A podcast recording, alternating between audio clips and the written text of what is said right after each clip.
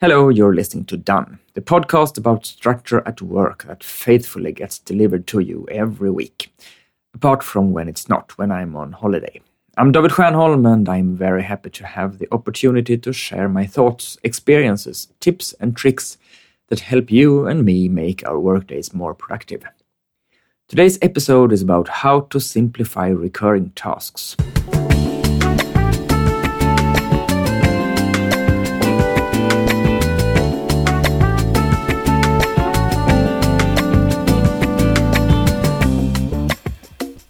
Performing a recurring task at frequent intervals gives us a golden opportunity to become even more efficient.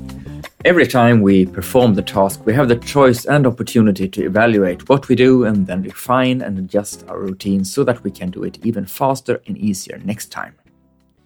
The less time we need to spend on these recurring tasks and assignments, the more time we have at our disposal to do other things. We can choose to do more of other things, to have more free time, to develop what we rarely have the opportunity and time to delve deeper into, visit another client, or perhaps being more present in our leadership. The simplification can be advanced, such as writing a routine or program that automatically performs a task we normally do manually. But even the smallest and simplest simplification renders more time and energy for doing other things, and at least makes the task feel easier to complete. Here's one way of simplifying the performing of a task you do from time to time. Do this. First of all, when it comes to recurring tasks, it is definitely advantageous to have a digital to do list. So, if you do not have one already, get yourself a digital list. It can, for instance, be in the form of Outlook's tasks function, or perhaps one of the tools I consider to be the best on the market right now, such as Todoist or Wunderlist. Now think about it. What tasks do you perform somewhat frequently? If you can only think of one, that's enough for now. Add the task as a recurring task on your digital to do list. The repeating of a task is a feature and function available in most digital list tools. There's most likely a box or field somewhere when you are creating the task designated for notes. This is where you can add links for any documents you will need when doing the task. Your tool might even have a button for connecting a link to the task. You could also insert a checklist describing how to do the task into the field designated for notes or link to it. It could be as simple as first do this, then do that, thereafter click here, and finally print one of these.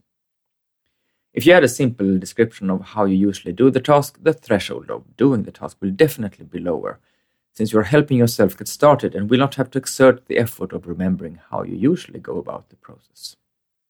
You could also insert texts and formulations you need when doing the task, or link to them. This could, for example, be the text you write in an email to the person who you need to email when doing the task, or what standard format you have agreed with someone to always follow when naming a particular kind of document.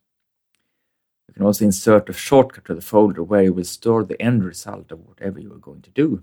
Or perhaps you write a list of all the recipients who you will send the final results to.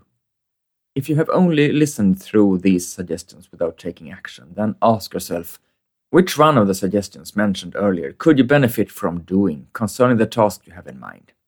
It is enough to only decide on implementing one.